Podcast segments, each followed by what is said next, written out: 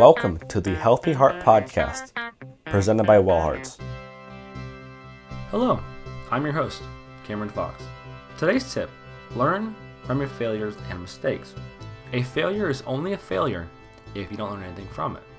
One could argue Kobe Bryant is the king of discipline with his Mamba mentality. He has said failure is non existent. I'll play a clip from the interview.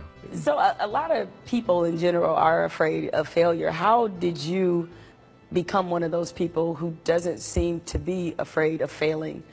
If you fail on Monday, the only way it's a failure on Monday is if you decide to not progress from that, right? So that, so to me, that's why failure is not existent.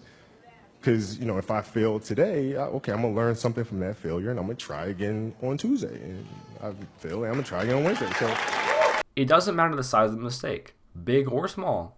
You can still learn from it. Let's say you gambled some money into the GameStop stock trend in early 2021. As an example, you bought shares at $150 and the stock went to $300.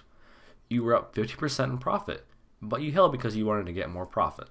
Later in the week, the stock dropped under $75, with you still holding.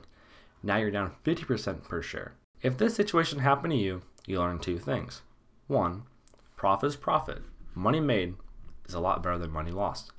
Two, don't get greedy. Greed can turn a positive event into a negative event instantly. Both are very powerful life lessons, which came at a cost.